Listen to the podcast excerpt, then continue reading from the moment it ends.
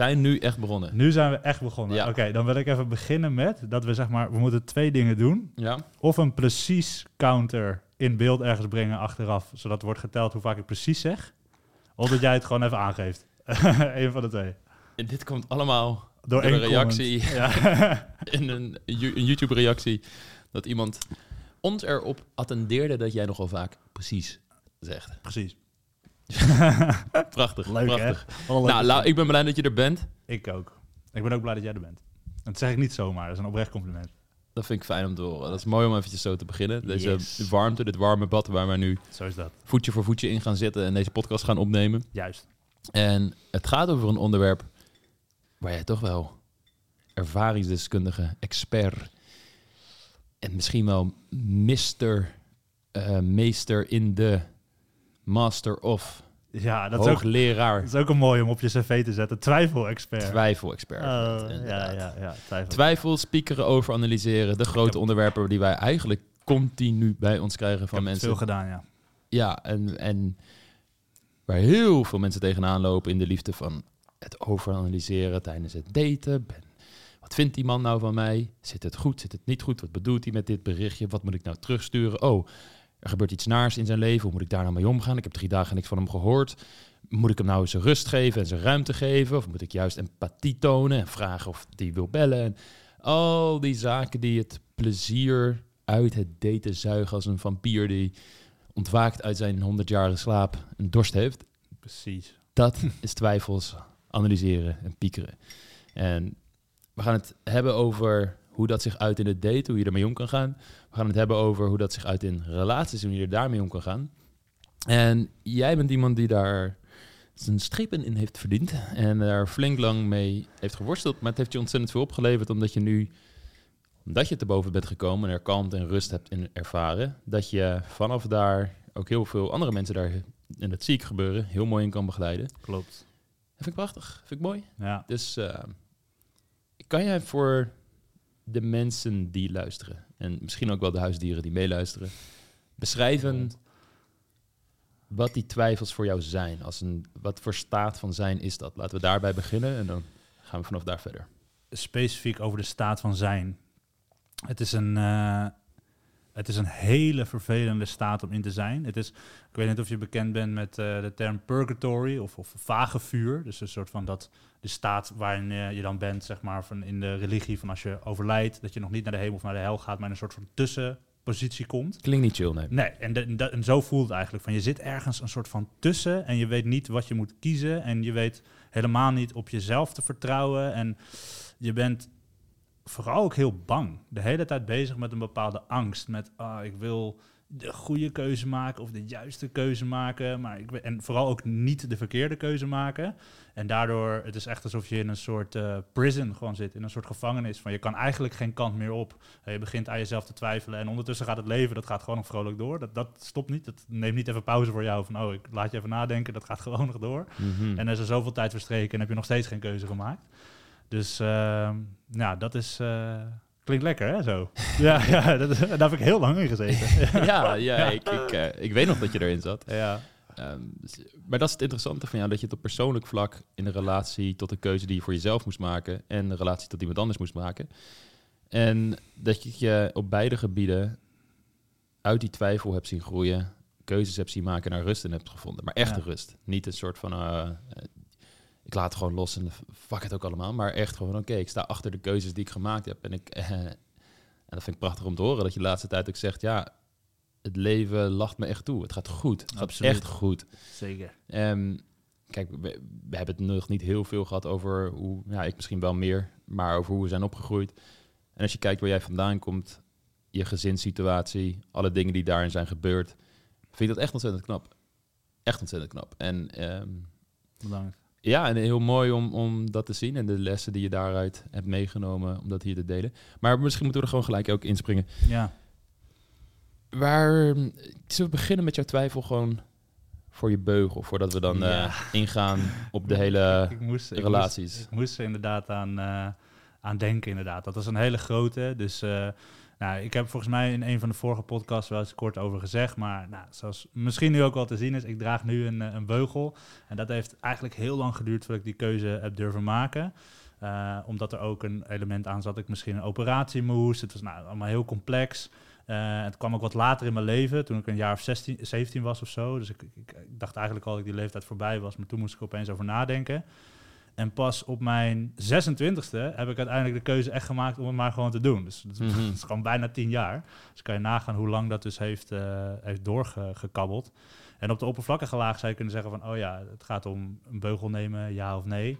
Uh, maar er zat natuurlijk veel meer achter. Een soort van, ik koppelde mijn hele eigenwaarde, mijn hele nou ja, gevoel van goed genoeg zijn eraan. Ik dacht dat ik, dat, ik, dat ik raar was, omdat mijn gebit niet goed op elkaar stond. Maar tegelijkertijd vond ik het ook heel moeilijk om er dan ook echt wat aan te gaan doen. Want dat was dan zo'n enge weg. En, en ik zat daar dus echt helemaal uh, in vast voor, voor heel lang. Want de weg die er was, was wellicht ook een operatie, geloof ik? Ja, dus het was zeg maar, het was of kiezen tussen, uh, nou ja, ik, ik kon het of gewoon zo laten zijn. Um, of dus het er wel wat aan, aan gaan doen. Alleen dan zou er dus een operatie uh, um, ja, aan te pas moeten komen. Tenminste, dat was aanvankelijk dan het idee wat de orthodontist toen had gezegd. Van, ja, de een kan niet zonder het ander. Dus je kan niet zomaar een beugel nemen zonder de, de operatie, zeg maar. Um, en het, het zo laten zijn klinkt dan als een soort van vrij logische optie. Want het, was, het waren dan twee operaties. Best wel heftige stap om dan te maken. Uh, maar ik begon opeens te denken van, oh ja, dit is niet goed. Het was me daarvoor eigenlijk niet eens heel erg opgevallen. Maar toen opeens kwam echt die, uh, de focus daarop. En heel lang ben ik daarover aan het malen. Van ja, zou ik het dan wel doen of zou ik het dan niet doen? En dit en dat. En dan pas eigenlijk jaren later dat ik uh, naar andere orthodontisten ben gaan zoeken die... Uh, waar ik er nu dus een van heb, die heeft gezegd van... Uh, nou, eigenlijk kunnen we dit ook wel zonder operatie doen. Misschien niet helemaal het optimale resultaat, maar we kunnen het gewoon proberen. En achteraf was dat zo logisch geweest. Van, hey, je kan gewoon met een wijde blik naar andere opties gaan kijken. Maar ik zat dus zo in die vernauwde angst dat ik dat niet eens durfde te doen. Want ik dacht van ja, dan ga ik weer meer informatie krijgen. En dan word ik daar weer helemaal gek van. En ik, ik, ik kon gewoon dus echt letterlijk geen kant op. Dus daarom heeft het dus ook zo lang geduurd. En dat is het interessante, dat een keuze die wellicht voor een andere persoon een vrij makkelijke keuze is. Van oké, ik zet de feiten even op een rijtje en ik ga door. Is dat er bij jou een emotionele betrokkenheid was van een dusdanige aard dat het overweldigend werd. Absoluut. En wanneer iets zo overweldigend wordt, vooral met twijfel, leidt dat vaak ook tot pas passiviteit, uh, passief zijn en vervolgens ook tot een staat van het heel hoog laten opkomen, soms dan een heel drastisch besluit nemen. En nou kun jij natuurlijk niet op de een op de andere dag even de tandarts binnenlopen en het opeens toch wel doen. Dus weet je, dat is dan nog een bescherming die je daarin hebt. Maar mensen kunnen dat in andere gebieden van hun leven wel hebben. En dat is echt in de relatie met jezelf. Dus dingen waar je voor jezelf mee worstelt. Andere mensen hebben daar niks mee te maken. De wereld heeft daar niks mee te maken. En daar kun je al in zo'n hele sterke staat van, van twijfel zitten. Uiteindelijk heb je gewoon een keuze daarin genomen. Weet je nog het Gelukkig moment dat dat voor jou ja. dat kwartje viel? Van, en waarom was dat opeens mogelijk, denk ja, je? Het is, het is een heel uh, proces geweest, maar er zijn twee dingen die me nu te binnen schieten... die die daar echt belangrijk in zijn geweest, die ik hier ook wil noemen. Uh, de eerste was dat ik, ik had ooit een gesprek met een, uh, een vriend van mij. En hier, ook hierover. En ik zei tegen hem van ja, zeg maar, als ik mijn twaalfjarige zelf, als ik die kon ontmoeten, dan zou ik hem echt een soort van door elkaar schudden en echt zeggen van, yo, ga naar de orthodontist, want weet je, je moet, moet het beter nu doen in plaats van er later achter komen. Maar het hele ding was, was dat mijn twaalfjarige zelf, die kon daar natuurlijk helemaal niks aan doen. Die, die soort van zat ten eerste in een hele moeilijke situatie in die tijd en die had de informatie helemaal nog niet. Mm -hmm. En die vriend van mij, die attendeerde mij erop. Die zei van, bro, je bent zo hard tegen je twaalfjarige zelf, maar wat kan hij eraan doen dan? Weet je wel, wat, wat kon hij dan doen in die situatie? Hij had ook maar alle informatie die hij op dat moment had. En dat klikte toen opeens heel erg van, holy shit, ik ben heel heel boos op mezelf eigenlijk. Op mijn twaalfjarige zelf, maar op een deel van mezelf dus. En doordat hij dat opeens zei, kon ik dat beter zien. En kon ik ook met wat meer zachtheid naar de situatie kijken. En ook met wat meer zachtheid naar allemaal twijfel kijken, wat zo lang dus is doorgegaan. Uh, dus dat was een hele belangrijke. En het tweede was dat ik, ik ben uiteindelijk ook voor naar de psycholoog gegaan. En uh, die psycholoog die heeft ook mijn hele nou, oude verhaal uh, uitgevraagd en dat helemaal nou, aangehoord. En op een gegeven moment stelde hij mij de vraag van... hey, uh, zou het zo kunnen zijn dat jij zoveel met deze keuze bezig bent... omdat je eigenlijk niet met andere dingen bezig wil zijn... Mm -hmm. die daar nog onder liggen. En zelfs nu ik dit zo zeg, voel ik daar een bepaalde emotie bij, bij komen. Eh, en, en daar, ik, ik heb serieus voor, ik denk een minuut lang niks uit mijn mond kunnen krijgen. Ik heb, eh, zeg maar, ik begon te huilen. Dus ik, een hele emotionele reactie kreeg ik ervan. Want hij had dat heel goed gezien. Er, er zat eigenlijk iets veel diepers, veel meer pijn van vroeger onder, waardoor ik heel erg een soort van op die twijfel aan het focussen was. Terwijl het eigenlijke probleem veel dieper zat of, of iets, iets veel diepers in mij aanraakte. En dat is ook wel een interessante wat ik heb geleerd, dus ook over twijfel in jezelf of in de relaties met anderen. Als je er echt naar gaat kijken, dat het vaak dat het eigenlijke probleem niet zozeer te maken heeft met waar je nou precies over twijfelt, met, maar iets wat er eigenlijk onder zit, wat vaak met jou te maken heeft. En als je dat Mhm. kan zien, wordt het opeens veel makkelijker om, eh, om er ook een keuze in te gaan maken. Ja. Ja. En ik vind dit zo'n goed voorbeeld, omdat het zo'n persoonlijk voorbeeld is als in ik denk dat eh, ook voor heel veel mensen het een hele makke- makkelijke keuze geweest zou zijn. Wat laat zien dat de keuze aan zich niet per se de lastige keuze is, maar inderdaad het oude verhaal dat er omheen zit en de dieperliggende problemen waar je op dat moment mee worstelde, waar je nog wat heling te doen had, wat ontdekking te doen had. Ja. En dat is denk ik een, een hele interessante daarvan. Als we dan doorgaan naar hoe de twijfel zich ook in je liefdesleven uitte. Ja. Hoe was dat voor je? Ja, ik heb, ehm, ik heb een hele tijd in mijn liefdesleven gewoon niet zo geweten wat ik nou eigenlijk wilde. Maar aan het begin, eh, nou ja, weet je, een jaar of 16, 17 en dan wel ja, vriendinnetjes gehad. Maar ik kwam er al gauw achter van oké, nee, ik wil gewoon eigenlijk toch liever ja, gewoon single zijn. En, en ben ik dat dan gaan doen en had ik ook wel veel, veel plezier in. Alleen de hele tijd kwam ik dan... Ik kwam dan af en toe vrouwen tegen waarmee ik dan een relatie had of een relatieachtig iets had.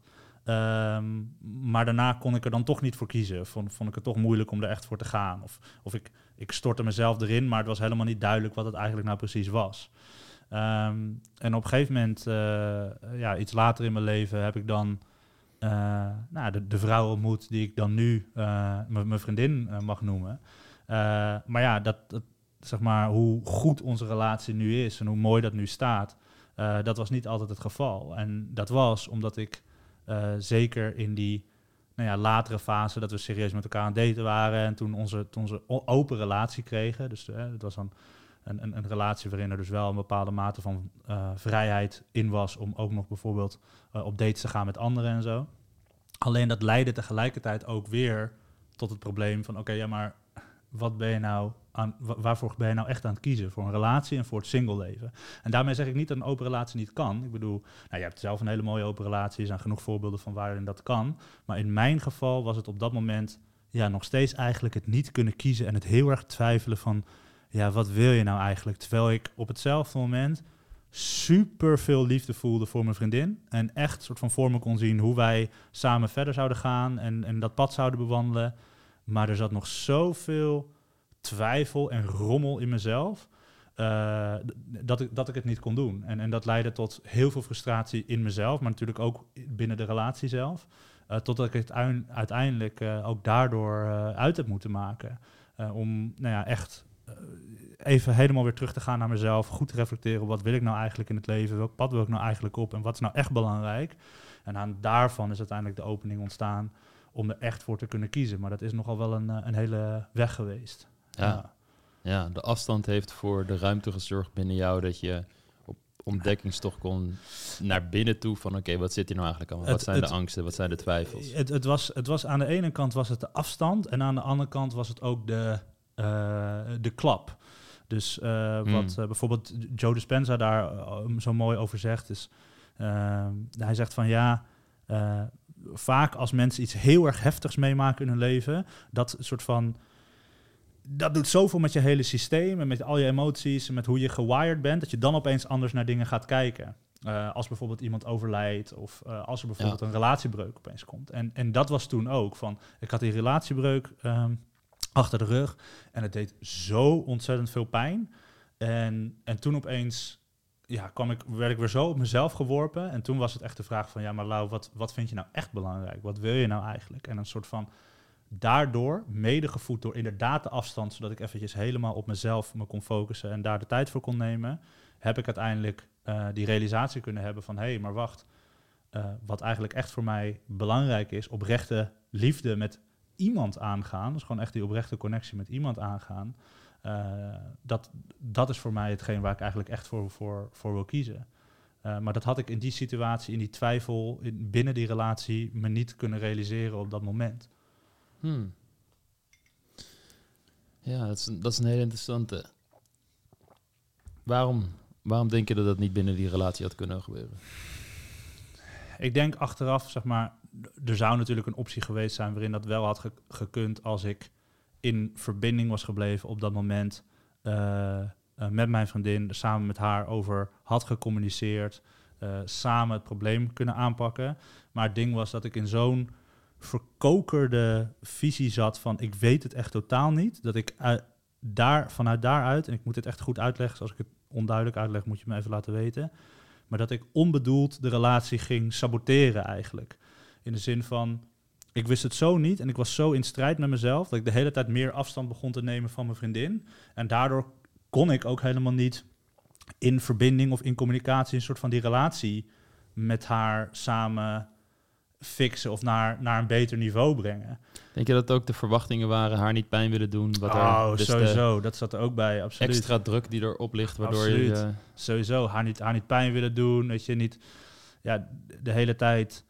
ehm, ja, ook niet soort van je, je echte zelf durven, durven laten zien uit angst voor ja, een bepaalde confrontatie. Of wat zou dat dan weer betekenen? Een soort van ook ja. dingen vanuit zorg, vanuit liefde voor haar eigenlijk eh, bepalen. In de zin van ja, als ik dit nu tegen haar ga zeggen, dan is het misschien wel heel moeilijk, snap je?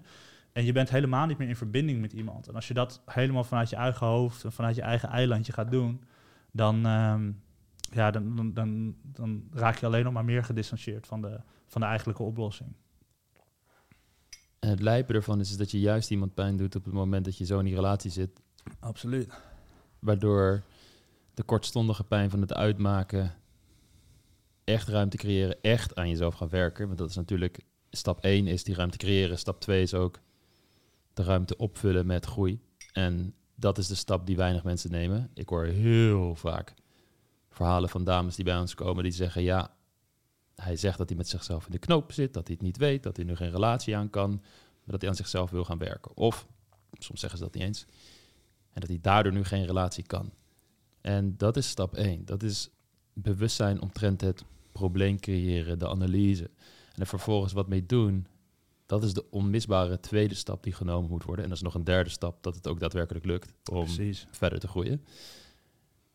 En in jouw geval is het zo dat je de ruimte hebt gecreëerd, die stappen bent zetten, echt met jezelf aan de slag gedaan. Ik, ben, ik heb dat proces van dichtbij mogen meemaken. je hebt heel veel dingen gedaan daarin en super mooi gegroeid daardoor, prachtig. Maar ik denk dat dat het moeilijk is, dat we ook heel vaak, heel vaak verhalen bij ons krijgen waarin de man wel zegt dat hij bepaalde dingen wil veranderen of ermee bezig is, maar niet echt die stappen zet om door te groeien. En dat daar heel veel twijfel ook zit aan de vrouwelijke kant van ja, ik zie dat deze man prachtige eigenschappen heeft.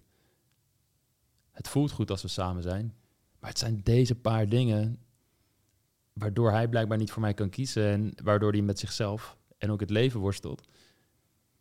En wat moet ik doen? Moet ik daarop wachten? Moet ik daar hem de tijd en ruimte in geven?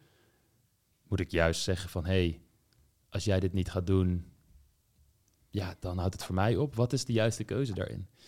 En ik denk dat er maar één juiste keuze is om te maken daarin. En dat is het niet bij die man zoeken. Omdat dat zijn pad is. En je nooit gaat weten of die man zijn zaakjes op orde gaat krijgen en de stappen durft te zetten en dat het ook lukt. Maar dat jij moet kijken, wat is mijn visie voor mijn leven? Wat voor persoon wil ik zijn? En wat voor persoon wil ik zijn in een relatie? En als in die visie, ik neem aan dat je geen persoon wil zijn in een relatie die continu twijfelt, continu in angst leeft of de ander waarvoor jou kan kiezen, continu bezig is met passen we wel bij elkaar. Dus als je ondervindt dat dat wel de persoon is die jij bent in dat contact, moet je verantwoordelijkheid kunnen nemen over je eigen leven en toch echt zeggen, ja, ik kies voor mijn eigen geluk. En hoe pijnlijk het ook is, op de korte termijn, kies ik voor geluk, groei En een liefdevolle relatie met wederkerigheid, genegenheid en al die prachtige eigenschappen op de lange termijn. En daar zit denk ik een, ook weer een heel groot gedeelte van de moeilijkheid, omdat wanneer jij niet het geloof hebt dat jij die liefdevolle relatie kan aantrekken, omdat je heel vaak dit soort mannen die twijfelen over zichzelf, of gewoon mannen die niks van zich laten horen, weer een hele andere categorie aantrekt, dat je dat beeld gaat creëren. Maar ja, ik heb nu een man met wie het in ieder geval goed voelt en we hebben een leuke connectie en hij zegt dat hij om me geeft. Dus ja, ik kan maar beter gewoon hopen dat hij toch blijft, bijdraait en dat het ergens heen kan gaan. Dus ik klamp me maar aan deze situatie vast. En daarmee hou, hou je jezelf op de plek van dat vage vuur tussen... We hebben geen toegewijde, gecommitte, liefdevolle relatie. Maar ik kan ook niet verder met mijn leven zonder hem. Dus dan sukkelt dit maar verder met alle twijfel, verdriet en onrust die het met zich meebrengt. En ik snap hoe lastig dat is. Ik zie, het, ik zie de worstelingen, ik zie dat ze echt zijn. Ik zie dat dit geen gebrek aan karakter is of gebrek aan doorzettingsvermogen, maar dat er echte dieper liggende overtuigingen en angsten zitten die je moet targeten, zodat je daarmee aan de slag kan gaan, daar met compassie naar kan kijken, dat kan helen, dat kan veranderen. En dan zal je merken dat de oppervlakte beslissingen of je verder gaat met iemand makkelijker genomen worden, omdat je voelt meer kracht en je voelt van, oh ja, ik heb vertrouwen in de toekomst. Ik heb vertrouwen dat het wel goed met mij gaat komen. En als dat niet met deze man werkt, dan is dat echt vervelend. Maar ik zie, het niet, ik zie het niet meer als een afwijzing voor mijzelf, alsof die man mij afwijst en mij niet leuk genoeg vindt. Nee, ik wijs hem eigenlijk af, want ik verwacht dat een partner naast mij staat, net zo krachtig in het leven, beweegt en gericht is op de visie waar ik ook in geloof. Want in dat contact kan ik die leuke, vrolijke, liefdegevende en ontvangende partner zijn, zoals ik dat in mijn visie wil zijn. En ik denk dat in elke relatie er wel periodes kunnen zijn dat je twijfelt alsnog, ondanks dat je partner gewoon goed is en leuk is en uh, helemaal geen grote issues heeft of wat dan ook. En dat je dan, en dat, omdat er zijn altijd een soort kosten van de relatie. Er zijn altijd dingen die nooit helemaal lekker gaan zitten. Maar dan goed onderzoeken van oké, hoe kijk ik hier nou eigenlijk naar? Want heel vaak als ik aan mensen vraag van oké, nou beschrijf die relatie eens. Hè? Waar loop je allemaal tegenaan? Of uh, wat, wat vind je eng aan je liefdesleven? Waar, waar loopt het spaak? Dan weten ze heel goed te beschrijven wat ze allemaal niet willen. Nou, ik wil niet dat mijn partner dit doet. Ik wil niet dat hij zo doet. Ik wil niet dat hij zus doet. Dit ding vind ik vervelend. Dat ding vind ik vervelend. Dat weten ze tot in de kleinste details te beschrijven. En als ik dan vraag, oké, maar wat wil je dan allemaal wel? Hoe ziet dat eruit? Nou, het is vaak even stil en Vervolgens komen ze met hele algemene termen. Ja, het moet gezellig zijn, leuk zijn, het moet een maatje zijn. Inderdaad. Dus dat blijft een veel grotere abstracties en vaagheden hangen. Wat mij, voor mij een hele duidelijke indicatie is dat er veel meer tijd en aandacht en energie gaat naar alle dingen die mis zijn. In plaats van hoe kan ik kijken of ik deze relatie kan laten floreren, laten bloeien. En hoe ziet dat er dan in de micro uit, in de kleinste details? Want wanneer je dat gaat vormgeven en je gaat jezelf daarnaar gedragen en je gaat die aanpassingen maken in je eigen communicatie richting je partner, dan zie je altijd een van de twee dingen. Hij haakt aan of hij haakt af. Hij gaat mee in dat niveau of hij denkt dit is niks voor mij. Hij gaat lopen zeuren dat je verandert of hij raakt geïnspireerd. En als je die energie weet te creëren bij jezelf door de verandering te zijn in de relatie die je wil, zou je merken dat je twijfels ook gaan afnemen, omdat je niet alleen maar meer gefocust bent op alle nare dingen, waarmee je dus eigenlijk met één been buiten de relatie staat en daardoor zelf ook niet de partner bent die je zou kunnen zijn. Want je bent ook in jouw energie beknopt, vernauwd, aan het inhouden, aan het snauwen misschien hier en daar, te onzeker aan het zijn ergens anders. Terwijl als je dan vanuit de energie gaat handelen van oké, wat is mijn visie voor de relatie? Wat voor persoon wil ik zijn in die relatie? Hoe ziet dat eruit? En je neemt en je zegt oké, dat ga ik doen. Zo ga ik handelen. Zodat ik in ieder geval mijn verantwoordelijkheid neem voor mijn aandeel in de dynamiek die we gecreëerd hebben. En je ziet dat als een soort experiment. Want ik weet al wat er gaat gebeuren als je dit wil gaan doen. Dat je ego om de hoek komt kijken en zegt ja, ja hoor, ga jij maar je best doen. En hij dan, hij die dit en dit niet doet, En eh, van, wie, je- van wie je soms een, eh, ja, bijna geen initiatief neemt. En dan moet jij weer vragen wanneer je hem ziet. En dit, eh, al die dingen die, die Moet jij wel dat werk gaan doen. Moet jij wel dat werk gaan Ja. doen. Terwijl hij eh, eh, te weinig doet in het huishouden. En dan ga jij nu wel eh, voor hem dat ene ding doen wat hij graag zou willen zien bij jou. Ja, dacht het niet. En ik snap dat. dat. Dat snap ik heel goed. Maar als je daar niet overheen kan zetten, is één ding heel duidelijk. Dan gaan de negatieve patronen, ruzies en irritaties alleen maar vergroot worden. En daarom kan het helpen om soms een tijdsindicatie op te plakken op dat experiment. Te zeggen van, nou ja, komende drie maanden, ondanks dat er twijfels zijn of dit wel de juiste partner voor me is, ondanks dat er twijfels zijn of dit wel gaat werken tussen ons, ga ik in ieder geval de volledige verantwoordelijkheid voor mijn deel op mijn schouders nemen. Wat niet betekent dat het in één keer allemaal helemaal leuk is. Maar als er dingen zijn die ik moet bespreken, ga ik dat zo goed en kwaad als ik dat kan bespreken. Als ik weet dat er dingen zijn die waarde toevoegen aan de relatie, bijvoorbeeld dat ik toch eventjes die afwas doe die er staat, of de stofzuiger pak, eh, of even iets opruim van kleren die op de grond liggen, of zelf het initiatief neem voor een dateavond, wat het ook is. Waar ik van weet, dit is eigenlijk hoe ik in een gelijkwaardige relatie zou willen zijn. Ik ga dat gewoon doen en kijken hoe die daarop reageert. Voor een afgebakende tijd, zodat mijn ego ook kan zeggen, nou ja, voor een afgebakende tijd wellicht eh, eh, vooruit, doe maar. Mis- Misschien kan het dan nog wel. Ja, dan creëer je een situatie waarin je op een gegeven moment duidelijkheid gaat krijgen, omdat je ziet hoe je partner daarop gaat reageren. En als je partner er niks mee doet en, eh, en er komt echt geen verbetering in die relatie en je hebt het erover, dan gaat het je meer duidelijkheid verschaffen. Maar zolang je vanuit die staat van twijfel en angst blijft handelen, wordt het heel moeilijk om de echte potentie van de relatie te kunnen inzien en te aanschouwen hoe dat in de toekomst eh, zich zou kunnen ontwikkelen. Ja. Absoluut. En daarom is het ook zo. Ik had, eh, ik had het hier net nog over tijdens een eh, coaching sessie met een vrouw. Het is zo ontzettend belangrijk om ook sowieso binnen het leven in het algemeen, maar absoluut ook binnen je relatie, om af en toe even die vertraging op te zoeken en even bij jezelf aan te voelen van oké, hoe voelen dingen voor mij? En vanuit welke staat van zijn ben ik nou eigenlijk aan het opereren? Eh, want je merkt van als je dan oprecht iets voor iemand wil doen, of wat je ook zelf zegt, een, eh, een keer de afwas doen, zo'n date night organiseren, als daar een bepaald soort onderliggend gevoel bij zit van, ja, hoe zou ik het noemen? Gewoon van, van, van ruimte, van lichtheid, van speelsheid. Van dan, dan, dan weet je van, oké, hé, maar wacht, ik ben hier oprecht een soort van, nou, mijn best voor aan het doen, niet alleen voor mij, maar voor ten behoeve van ons beiden, ten behoeve van de relatie voor ons tweeën. En, en daarnaast heb je die, zoals je het zelf ook noemde, die, die vernauwde energie van die angst en van ja, van ja, maar hij heeft dit niet voor me gedaan en waar moet ik het altijd doen? En, en het is misschien ook een mooi eh, experiment voor ook de luisteraars van alleen al als we het hier zo over hebben, of als je zelf bij jezelf eens nagaat van oh ja, die twijfel of juist die andere staat, die lichtheid, die plezierstaat, hoe, hoe voelt dat letterlijk voor mij? Wat voel ik in mijn lijf als ik in elk van de twee staten zit? Zodat je het ook veel beter bij jezelf kan aanvoelen gedurende die relatie. En kan inchecken bij jezelf van, hé, maar uit van welke basis ben ik nu aan het opereren? Eh, zodat je ook weet, sowieso eh, in welke lijn jij zit, maar ook hoe het er aan toe gaat. Hoe, het, hoe je je over het algemeen voelt in je relatie, zodat je ook veel eerlijker naar jezelf kan zijn en ook naar je partner daarover. Mhm. Dat is in dat familieopstelling het wandelende hoofd noemen. Je bent Ja. alleen maar bezig met alles aan het analyseren. Ja, en raakt uit contact met je intuïtie, met je gevoel. Waardoor je dus de hele tijd ook in angst zit. De hele tijd in wat als, wat als, wat als. En een hele simpele manier om dat te veranderen in je dagelijkse patronen is door in te checken. En ik weet dat dit ook een experiment is, is wat, wat wij gedaan hebben.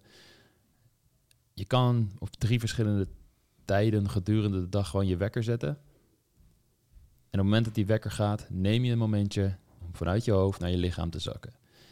Als dit helemaal nieuw voor je is, en je hebt nog nooit mindfulness, nooit bodyscans gedaan, helpt het heel erg om eerst met apps zoals Calm of Headspace mindfulness oefeningen te doen, zodat je leert hoe het is om naar je lichaam toe te gaan, uit je hoofd ontsnappen, in contact te komen met je intuïtie, met het gevoel. En wat je dan zou merken als je dat leert en je hebt ook helder voor jezelf vormgegeven wat de visie is voor hoe jij wil zijn in dit leven, in plaats van dat je blijft hangen in abstracties. Dus dat je begrijpt van oké, dit zijn de gedragingen die passen bij mijn hogere zelf en hoe ik daarin lijn mee kan leven. En je neemt de tijd om te ontsnappen uit de angst in het hoofd, de twijfel en het overanalyseren naar het lichaam te zakken op die momenten gedurende de dag, zal je merken dat het al heel veel helderheid gaat geven aan je keuzes en aan, je, aan de momenten. Het is iets wat ik zelf echt heel veel heb lopen trainen, omdat ik, uh, ik hou van, van analyseren, nadenken. En dat is wel veel mensen. We krijgen ook veel bijvoorbeeld hoogopgeleide mensen bij, me, bij ons die een denkvermogen is ook hun kracht voor een carrière en voor heel veel gebieden van hun leven. En dat hebben ze heel sterk ontwikkeld. En het dient ze ook. Ik wil er absoluut niks aan afdoen. Er is niks mis met af en toe in je hoofd zitten, denk ik. Nee. Ik denk dat, hopelijk is het af en toe gewoon een hele fijne plek om daar te zitten. En dat wordt het ook als je... Uh, Hij zit er toch aan, dus ja. ja, zeker. En als ik kijk naar mannenbrein, ja, als ik alles een soort van alleen maar uit van mijn intuïtie moest doen en ik ging niet af en toe gewoon even helemaal naar binnen in mijn hoofd zitten nadenken over dingen, dan ehm, had ik denk ook minder ver gekomen met heel mannenbrein en zo. Want het is juist gewoon om die kracht te gebruiken. Zolang het in balans is met ook kunnen inchecken met je gevoelswezen, de intuïtie. En dat dat de twee kanten van een hele mooie medaille zijn. En dan, dan kom je op yin-yang het in balans zijn van alles, dualiteit, zonder licht geen donker en al die, die prachtige uitspraken die er in, vooral in de Oosterse filosofie over gedaan zijn. Ja, en, en dat, daar is het ook weer zo, precies wat je zegt, met gaat maar eens ervaren met dat inchecken en, en, en desnoods met, met zo'n app, omdat het, ook als we het hier zo over hebben, uh, en, je, en je luistert ernaar, vaak blijft het toch een soort van concept in je, in je hoofd, weet je. En dan, oh ja, intuïtie en een soort van, ja, die balans. meer vanuit mijn intuïtie leven. meer vanuit mijn intuïtie, mm. meer vanuit balans en zo. En een soort van, uh, en dat weet ik ook zelf nog wel, voordat ik dit deed. Van, van ja, het, klonk mooi, maar wat was het nou eigenlijk? En het is, het is zoiets wat, eh, naar je lichaam gaan is een, is een ervaring, weet je. Het is echt gaan voelen, uh, daarop gaan vertrouwen, dat langzaam leren kennen, weet je, wat meditatie ook is, jezelf leren kennen. Ehm, en dus ga er vooral ook mee oefenen, weet je, in plaats van het heel conceptueel uh, analyseren. En het is zo bijzonder wat er dan kan gebeuren, want pas toen ik dus beter op mijn intuïtie kon gaan vertrouwen in de situaties die we tot dusver dan in mijn geval hebben genoemd, dus met die beugel en, en in mijn liefdesleven, opeens staar je naar dezelfde situatie, maar is er zoveel meer ruimte en zoveel meer overzicht, wat je eerst helemaal niet kon zien, omdat je helemaal in die vernauwing zat van het hoofd en van het analytische. Ja. Ehm, en je moet eruit komen en je kan je er niet uit denken. Je kan niet een, een beetje denken, een soort van pro-cons lijstje maken bijvoorbeeld. is echt wel, het heeft zijn waarde. Maar op een gegeven moment wil je dat echt ook vanuit jezelf gaan leren, uh, gaan leren doen. Dus daar een dagelijkse gewoonte van maken. Of in ieder geval meer bewustzijn van creëren. Ook al is het maar gewoon in je dagelijks leven. Wat meer de vertraging opzoeken. Even stiltes laten vallen.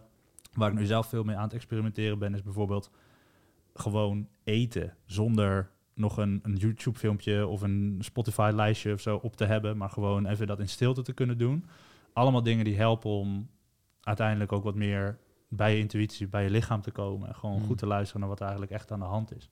Ja, gaan opmerken. Ja, behalve natuurlijk de Mannenbrein podcast, die moet je constant aan hebben. Dat, uh, kleine toevoeging die wil ik erbij maken. ik schop van mij onder de tafel. Ja, ja, dus ja daarom, ik voelde me ook, oh, ja, natuurlijk, ja, die, die Mannenbrein podcast, ja, natuurlijk. ja. En dit is allemaal echt op het gevoelswezen. Dus oké, daarmee contact komen, je intuïtie ontwikkelen. Tegelijkertijd denk ik dat er ook om die kant ook te benadrukken, dus echt een schoonheid zit in juist het denken en het weten en het kunnen voorspellen. Ik denk, als ik naar mijn eigen leven kijk en mijn liefdesleven, wat ik continu bij klanten zie, is dat als je ook geen idee hebt hoe je van ontmoeting tot relatie gaat, of hoe je de signalen van een man moet interpreteren, en je hebt ook echt overal twijfels bij, je voelt dingen nog niet helemaal aan. Het, zit, het is nog, zit nog steeds ook in gevoel ook, maar die map van, van ontmoeting naar relatie gaan bestaat niet in jouw hoofd of komt niet helemaal overeen met datgene wat daadwerkelijk werkt in de praktijk. Ja, tuurlijk ga je twijfelen. Ja, ik zou ook twijfelen. Dat weet ik ook nog van vroeger. Ik, als ik moet terugdenken aan momenten vroeger dat ik in een, ik in, in een club of een bar op een dame moest afstappen. Ja, ik had geen flauw idee wat je moest zeggen. Geen Kwam idee. je daar met je paardenmasker op en ho- hoopte je dat dat werkte? Ja, het werkte Ja. ook wel goed hoor. Dat, was, dat ja, dat is wel een secret hack die jij nu hier gewoon eventjes... ja, eh, precies. Oh ja, die heb ik gewoon prijsgegeven voor. Ja, Doe je paardenmasker op. het is zo mooi dat je de, de meest grote inside joke tussen ons hier gewoon... Gewoon gegooid. Ja, ja, toch? Maar het is niet erg Hebben lauw, we weet hem je. nooit eerder gegooid? Vast wel. Ah. Je hebt trouwens nog niet zo vaak precies gezegd. Nee, maar ik ben ook op aan het letten. Maar het is wel leuk. Nou, we moeten nog een keer een, een podcast doen met zo'n paardenmasker op. Dus misschien, moeten eh, we oprecht, moeten, nog, moeten we een keer erin gooien. oprecht nog een keer doen, ja. Maar je, maar je hebt helemaal gelijk. Het is die, en daar ook dus weer die balans tussen, tussen waardigheid, dus het, het gevoelstukje en dus echt de praktische vaardigheden. Dus ook de, de kennis die je op wil doen over nou, hoe zitten relaties in elkaar? Wat is nou precies het pad naar een gelukkige relatie toe? Wat zijn soort van de dingen die eh, ik daarin van mezelf wil laten zien? Wat zijn de dingen die ik soort van van een ander daarin verwacht of wil, wil zien? Dus en dat, dat vaardigheden stukje, dat is minstens net zo belangrijk. En dat zijn dingen waar je, ehm, waar je ook eh, dus kennis over moet ga- vergaren, dus ook het hoofd voor moet, eh, moet gebruiken. ja. Waar ik ehm, over moest denken toen je dit voorbeeld gaf om een soort van die balans enigszins uit te leggen. Ik had laatst met een, een vriend van mij, die, die had een soort, nou ja, hoe noem je dat? Eh, plannetje aan mij gepresenteerd over hoe hij zijn, eh, zijn financiële leven aanpakte. Had hij echt goed over nagedacht en met bepaalde dingen budgetteren. En heeft hij echt, echt goed, dus vanuit het hoofd heel goed gedaan. En dat kan voor mezelf best wel een beetje een valkuil zijn. Ik heb best wel een gat in mijn hand soms. Ik kan soms een beetje domme uitgaven doen. En op een gegeven moment moest ik dus voor mezelf eh, eventjes mijn financiële situatie gaan bekijken. Weet je? Van het ging niet heel lekker. Ik dacht, oké, ik moet daar even de tijd voor nemen. En ik had dus zijn, zijn plannetje of zijn strategie had ik daarvoor gebruikt. Maar wat ik had gedaan daarvoor was als eerst even gaan zitten, even rustig ademhalen, even contact maken met mezelf, even voelen van oké, vanuit welke plek ga ik dit nu doen? En ik voelde een bepaald soort kalmte en een bepaald soort rust.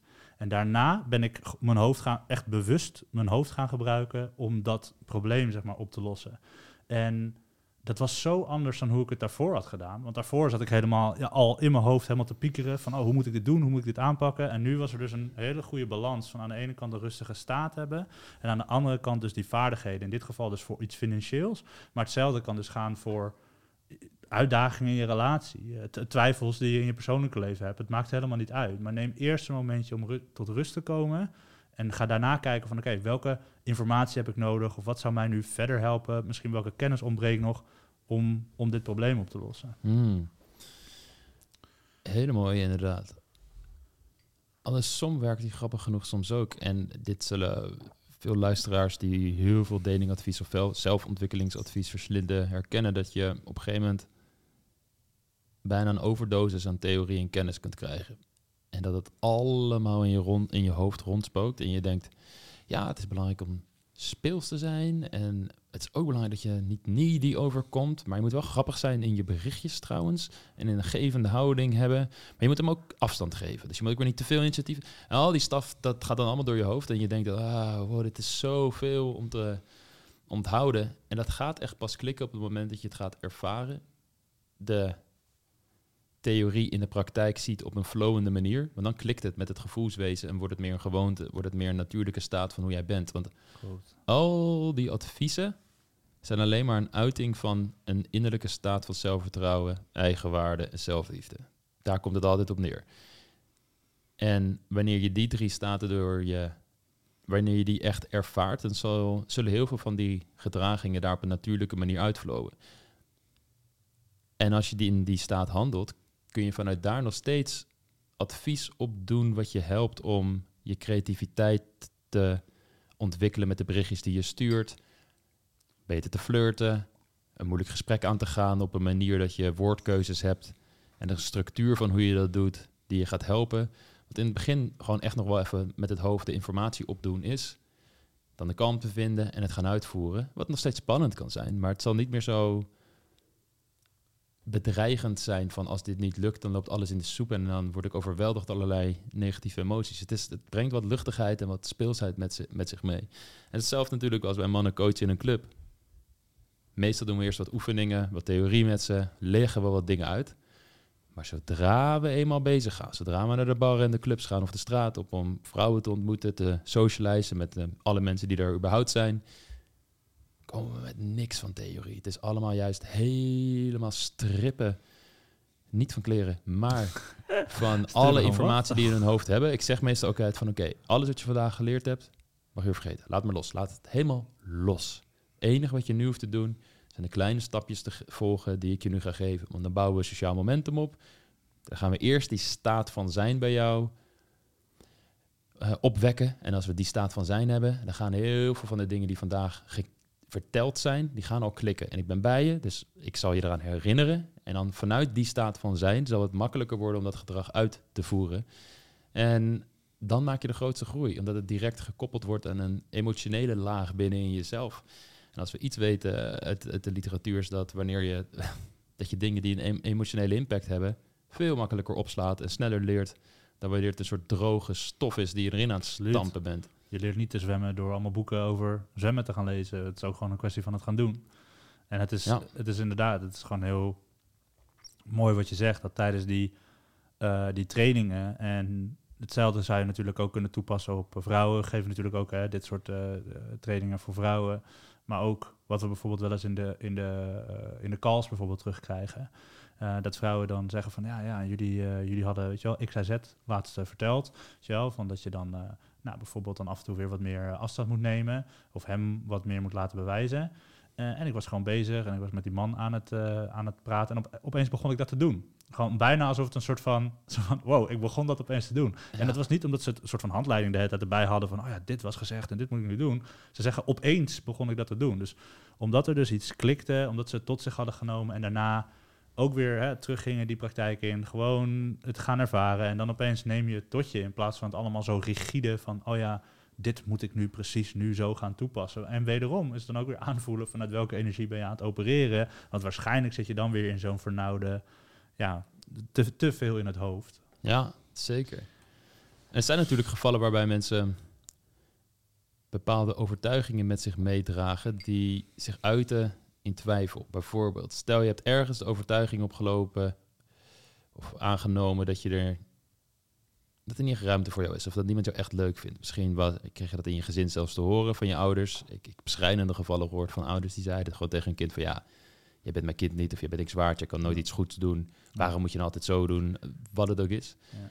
Wat opgeslagen wordt in het systeem. En natuurlijk als je dan met een man gaat daten, dus je gaat weer de hechting die je gehad hebt met je ouders tot op dat diepe niveau van echte liefde uitwisselen. Tenminste, dat wilde je als kind. Ga je herhalen in je romantische relaties, waardoor je wellicht in je heel je leven op zich best je carrière voor elkaar hebt, leuke vriendinnen, leuk leven leidt, lekker sport, goed in je vel zit. Maar toch in het gebied van liefde veel twijfels ervaart, veel moeilijkheden ervaart, het wil maar niet lukken. Juist omdat liefde het verdiepende programma is waarin al die oude shit uit het verleden weer naar boven kan komen. En misschien niet eens dat er heel veel nare dingen zijn gebeurd en dat je ouders zo met je omgingen, maar dat je toch bepaalde overtuigingen, gewoon omdat het leven zo gelopen is, hebt ontwikkeld over jezelf, die daar naar boven komen. En als je die overtuigingen met je meedraagt, dan kan dat zich dus uiten in een over, overschoten reactie van twijfel en bevestiging willen dat het wel goed zit. Want als jouw fundamentele overtuiging is dat je eigenlijk misschien eh, liefde niet echt waard bent of niet zo leuk bent, of wie zit er nou op jou te wachten, natuurlijk ga je dan twijfelen tussen jou en een man, want het klopt niet Nee. met wie jij bent volgens jezelf. En als dat hetgene is wat je ervaart van binnen, ga je twijfelen. Want je denkt, ja, hoe- dat klopt niet met de realiteit die ik ervaar, dat die man namelijk mij wel leuk zou vinden. En ondanks dat ik een dag niks van, mij, van hem hoor, dat het gewoon goed zit tussen ons. Dus je moet dan de hele tijd de bevestiging hebben als tegenbewijs tegen die overtuiging.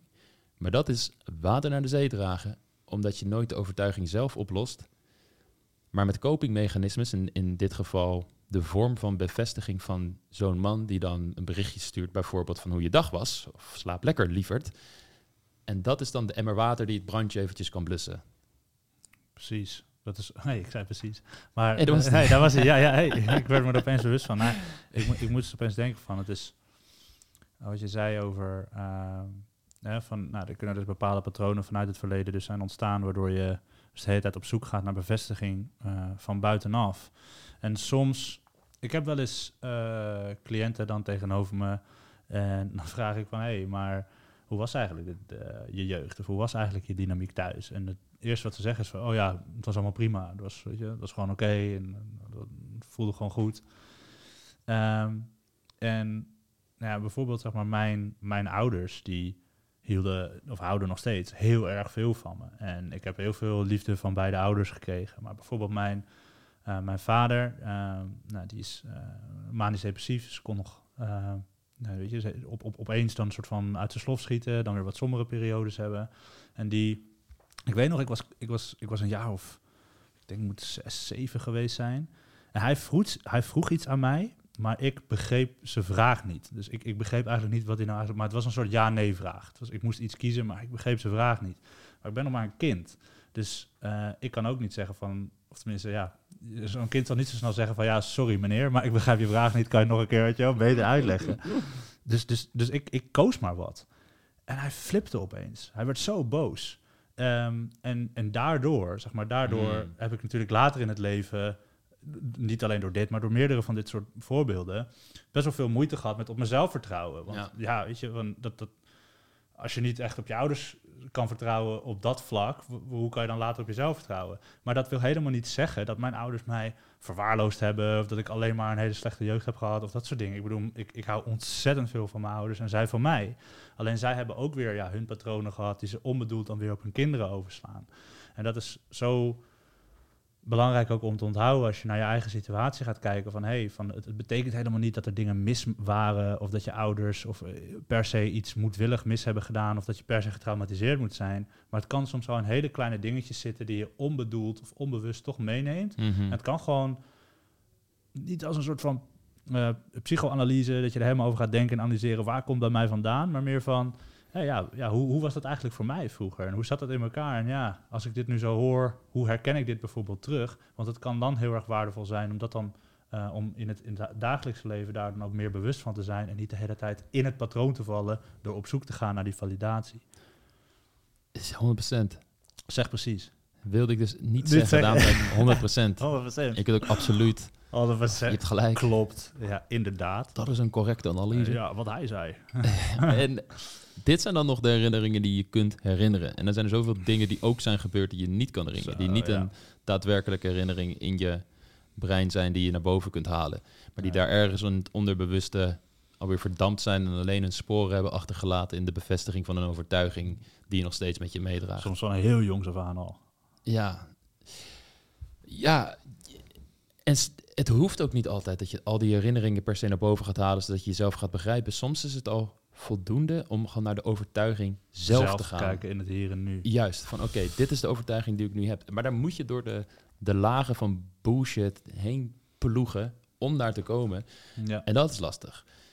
Voorbeeld van de laatste, een van de laatste coaching calls in uh, Leven en Liefde, ons, ons jaarprogramma, waarin een dame de hele tijd het gevoel heeft dat ze wat moet doen. Ik moet wat doen. Ik, ik, ik en daardoor is ze uiteindelijk in een burn-out terechtgekomen omdat ze haar eigen grenzen zwaarder overheen ging. Omdat ze het gevoel had van, ja, ik, ik, moet dit afmaken en ik moet meer kunnen en ik moet meer doen de hele tijd. ze wil ook de hele tijd alles plannen. Heel rigide, wat gewoon een hele leuke, vrolijke dame is. Maar je merkt dat als ze in die staat komt, dat het een staat van onrust is die bij haar is. Ging ze releases doen naar dit programma die we hebben. We hebben heel veel releases over loslaten, over hoe je juist allemaal van dit soort dingen die je niet meer dienen, los kunt laten. En ze zei ook van, ja, ja, dat werkte niet voor me, dat werkte niet voor me. Ik zeg, oké, dat kan, dat kan. Soms hebben dingen ook gewoon wat meer tijd nodig, dus dat is ook helemaal niet erg. Soms is het het ding wat dan losgelaten mag worden, is het gevoel dat het moet werken. En dan is het een soort weerstand die je ervaart tegen de release, waar je dan juist die release op wil doen. Anyways, ik vroeg van oké, maar dat gevoel, hè, wat, wat wilde je dan loslaten? Ja, het gevoel dat ik dan wat moet doen, dat moet ik loslaten. Oké, het gevoel dat je wat moet doen. Maar hoe, kan je dat beschrijven? Nou ja, het is een soort brandend gevoel. Mijn borst, het zit helemaal hier. Nou, aan de hand van die beschrijving, het was enorm. Een heel sterk gevoel dat ze heel vaak voelden. En dat wilden ze dan loslaten. Maar wat je dan doet, is dat je dan aan de oppervlaktelaag blijft hangen op symptoomniveau. Want daaronder zit vaak iets. Er is een reden dat je dat gevoel hebt en waarom dat de hele tijd oppopt.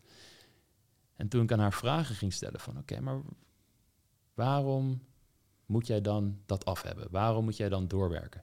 Nou, ik vind het gewoon fijn als er dingen af zijn. Dat is oké, ja, dat kan hè, vind ik ook. Tuurlijk, we, we hebben het er nog over. We werken met, vaak met to-do-lijstjes, die we plannen in bij ons bedrijf. En Ja, ik vind het heerlijk als we die dingen kunnen afvinken. Ja. I get it. Die dopamine-systeem Zeker speelt er ook een rol leuke mee. emoticons waarmee we het doen. Ja, ja. dat is helemaal leuk. Eh, dus ik, ik snap dat helemaal. Maar wanneer het je leven gaat dicteren, zit er een ongezonde kant aan en is het een buitenproportionele reactie. En het draait altijd om, dient het je of dient het je niet? En bij haar was het overduidelijk dat het er niet diende, want ze kwam erdoor in een burn-out. En toen was het van, oké, maar wat nou als jij gewoon een hele dag niks zou doen? En je gaat niks inplannen en je gaat niet werken. Je gaat net niks nuttigs doen. Je gaat niet met zelfontwikkeling bezig zijn. Je gaat gewoon op je gat zitten en je doet niks. Toen zag van, ja, dan gaat dat gevoel 100% erboven komen. Oké, wat zegt dat gevoel dan? Wat zit daaronder?